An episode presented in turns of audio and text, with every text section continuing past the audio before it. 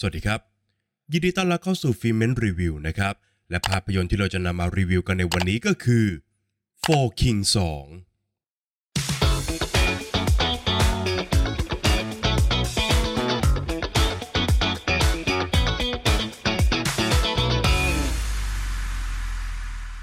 หลังจากเม้งกนก โดนทำร้ายจนบาดเจ็บเจียนตายทำให้บางกนก ต้องเกณฑ์พวกพ้องเพื่อออกล่ารกบุรณพล เพื่อเอาคืนให้สาสมนะครับ โดยมีญาติเด็กบ้าน เป็นตัวแปรสำคัญที่พร้อมจะเปิดศึกกับเด็กช่างทุกสถาบัน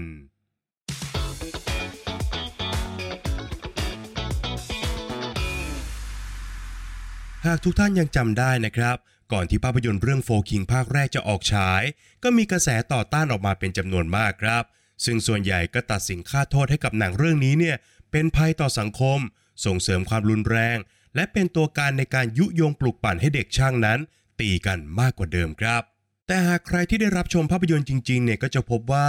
สิ่งเหล่านี้ไม่ใช่สิ่งที่ภาพยนตร์เรื่องโฟคิงต้องการจะบอกเลยนะครับ และในปีนี้ภาพยนตร์ภาคต่ออย่างโฟคิงภาคที่ 2 ก็ยังคงเจอปัญหาแบบเดียวกันครับ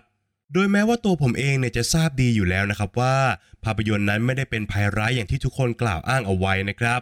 แต่การจะพูดได้เต็มปากเนี่ยมันก็ต้องเกิดจากการพิสูจน์ด้วยตัวเองเท่านั้นครับ ในขณะที่ภาพยนตร์ภาคแรก บอกเล่าศึกสงครามระหว่างอินกับชน ในภาคนี้ถึงที่ของอีกสองสถาบันอย่างกนกและก็บุรณพลบ้างแล้วครับ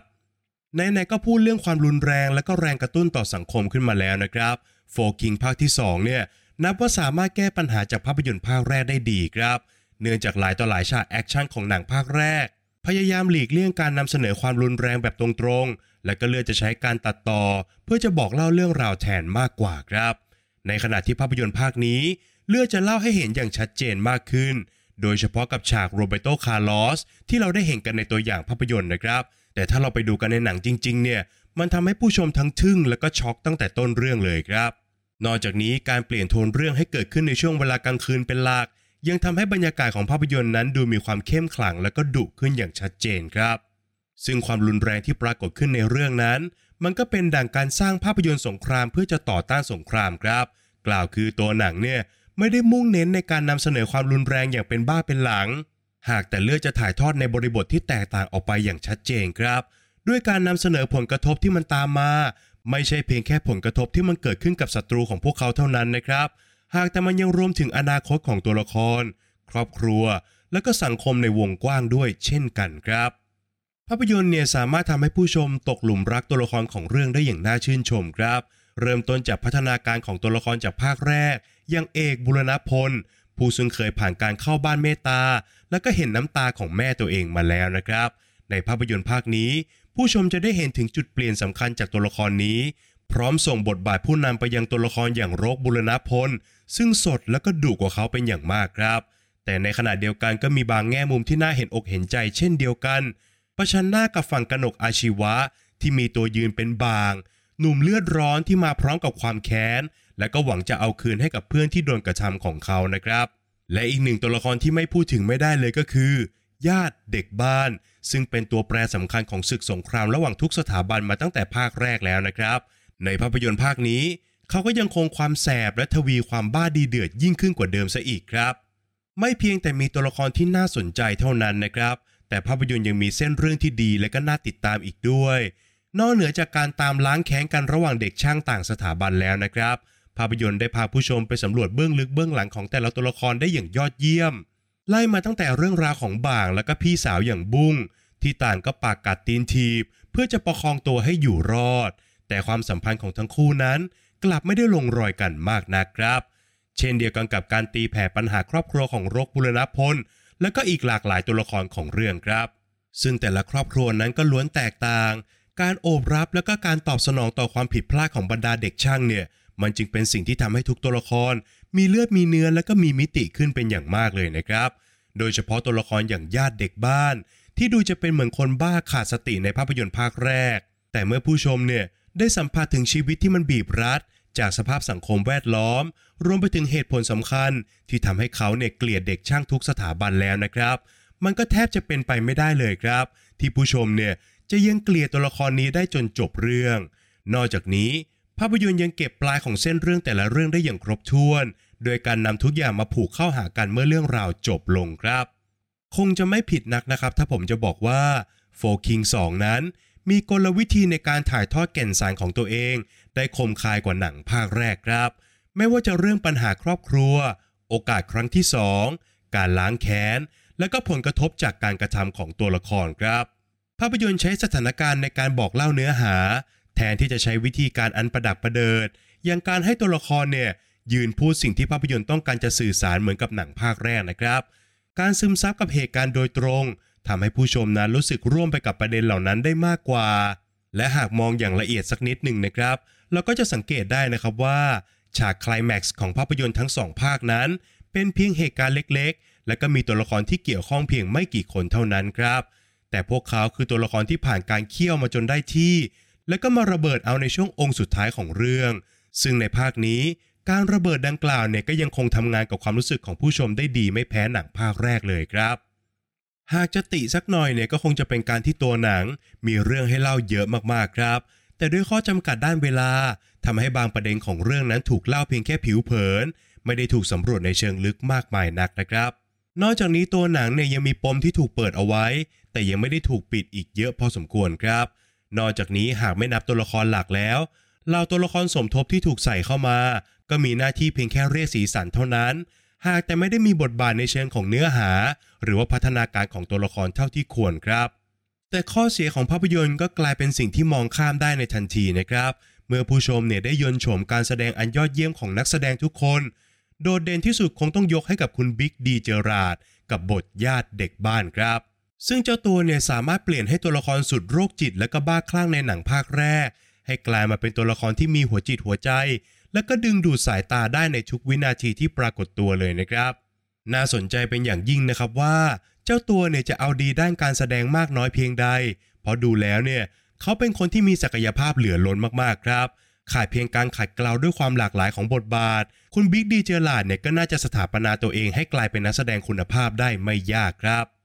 สุดท้ายนี้นะครับ ใครที่สาบส่งภาพยนตร์เรื่องโฟคิงทั้งสองภาค พร้อมกับผลักมันให้กลายเป็นจำเลยของสังคม ว่ามันสร้างมาเพื่อเชิดชูพฤติกรรมอันน่ารังเกียจ และก็กระตุ้นให้เด็กช่างเนี่ยออกมาฟาดฟันกันจนเป็นภาระสังคมนะครับ เสียใจด้วยจริง ๆ ครับ เพราะว่าคุณจะพลาดภาพยนตร์ไทยคุณภาพดีไปถึง 2 เรื่อง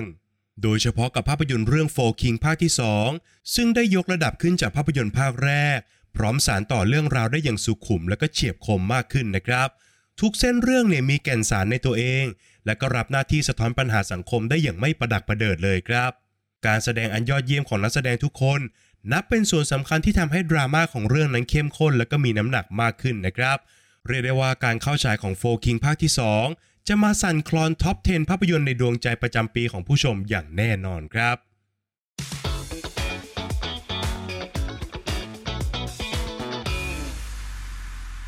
ประเด็นตกผลึกจากภาพยนตร์เรื่อง 4 Kings 2 ที่ผมจะชวนผู้ฟังทุกท่านมาคุยกันในวันนี้ก็คือ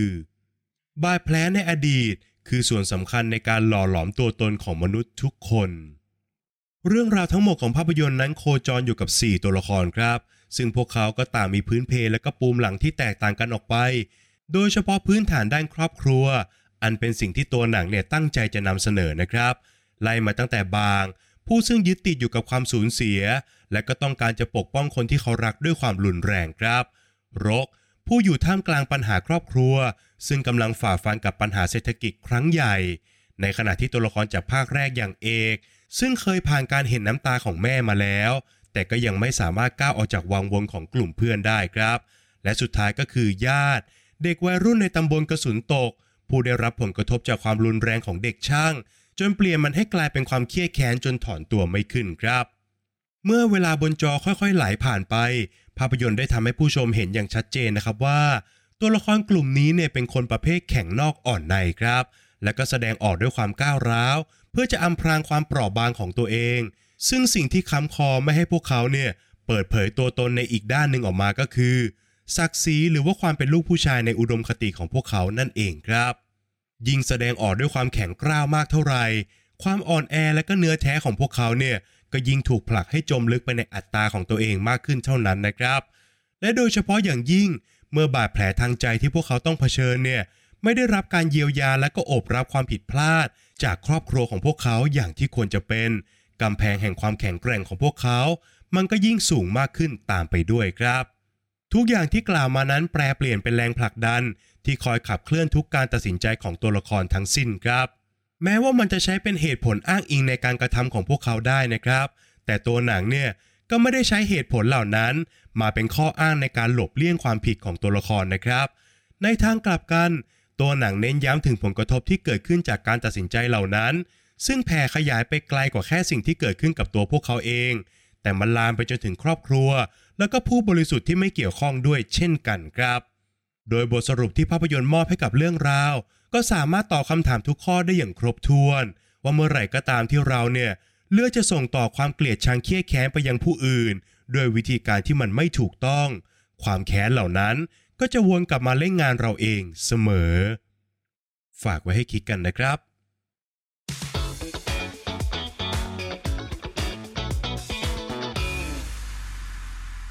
แล้วก็มาถึงช่วงการให้คะแนนของภาพยนตร์กันแล้วนะครับ ในส่วนของบทภาพยนตร์นั้นผมขอให้ไว้ที่ 7 คะแนนครับ ข้อดีอย่างหนึ่งของบทภาพยนตร์ก็คือ มันสามารถกระจายน้ำหนักให้กับตัวละครทุกคนที่ต้องการจะบอกเล่าได้อย่างสมดุลมากๆครับ ตัวละครหลักทุกคนเนี่ยมีเส้นเรื่องที่ชัดเจน รวมถึงรับหน้าที่สะท้อนประเด็นต่างๆ ได้อย่างมีนัยยะสำคัญครับ ผมคิดว่าหนังเนี่ยอาจจะมีฉากที่ถูกตัดออกไปอยู่บ้าง เพราะดูจะมีบางประเด็นที่ถูกเปิดเอาไว้ได้อย่างน่าสนใจ แต่กลับไม่ได้รับการสานต่อจนจบครับ ในส่วนของงานสร้างนะครับ ผมขอให้ไว้ที่8คะแนนครับ งานโปรดักชันของภาพยนตร์นั้นดูดีกว่าหนังภาคแรกมาก ๆเลยนะครับ โดยเฉพาะเมื่อหนังเนี่ยเล่าเรื่องในช่วงเวลากลางคืนเยอะขึ้นทำให้มูดแอนโทนของหนังเนี่ยทวีความดุดันมากขึ้นตามไปด้วยครับ นอกจากนี้การตัดต่อของภาพยนตร์ภาคนี้ ก็ดูจะไหลลื่นกว่าหนังภาคแรกทำให้โดยรวมแล้วโฟคิง2เป็นอีกหนึ่งผลงานภาพยนตร์ไทยที่มีงานสร้างที่ดีมากๆครับ ขยับมาต่อกันที่นักแสดงนะครับ ผมขอให้ไว้ที่ 9 คะแนนเลยครับ ทีมนักแสดงทุกคนนั้นทำหน้าที่ได้อย่างยอดเยี่ยมมากๆนำโดยคุณแหลมสมพล ที่ถ่ายทอดตัวละครของเขาออกมาได้อย่างดุดันเข้มข้น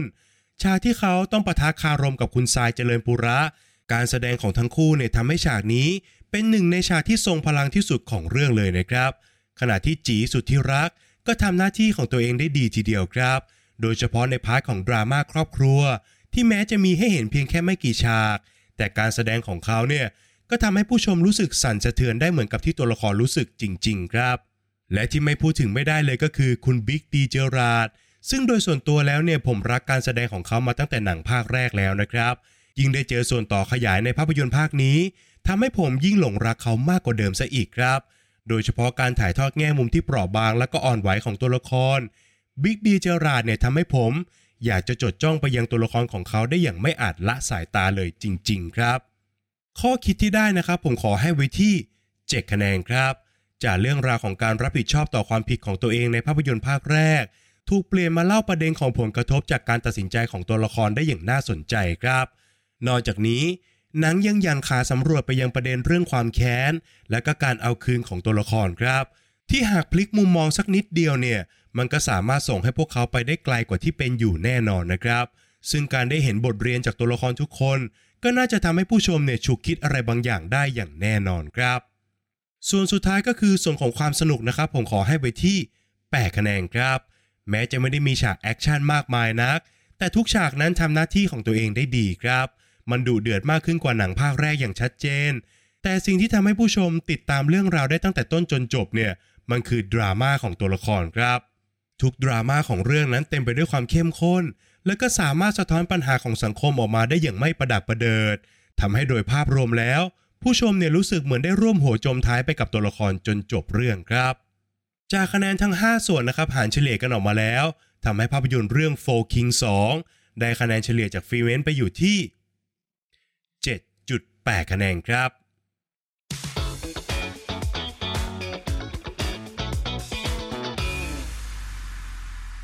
และนี่ก็คือทั้งหมดของฟีเมนรีวิวในวันนี้นะครับ ก่อนจากกันไปครับอย่าลืมกดไลค์กด subscribe และกดกระดิ่งแจ้งเตือนให้กับฟีเมนเอาไว้ ในทุกช่องทางที่ปรากฏอยู่ตรงนี้ด้วยนะครับ และหากใครที่ต้องการจะเข้ามาพูดคุยกับ Filmment นะครับ ทุกท่านสามารถเข้ามาพูดคุยกันได้ ในกลุ่ม Open Chat ทางไลน์ครับ ทุกท่านสามารถ search คำว่า Filmment แล้วกด join กันเข้ามาได้เลยนะครับ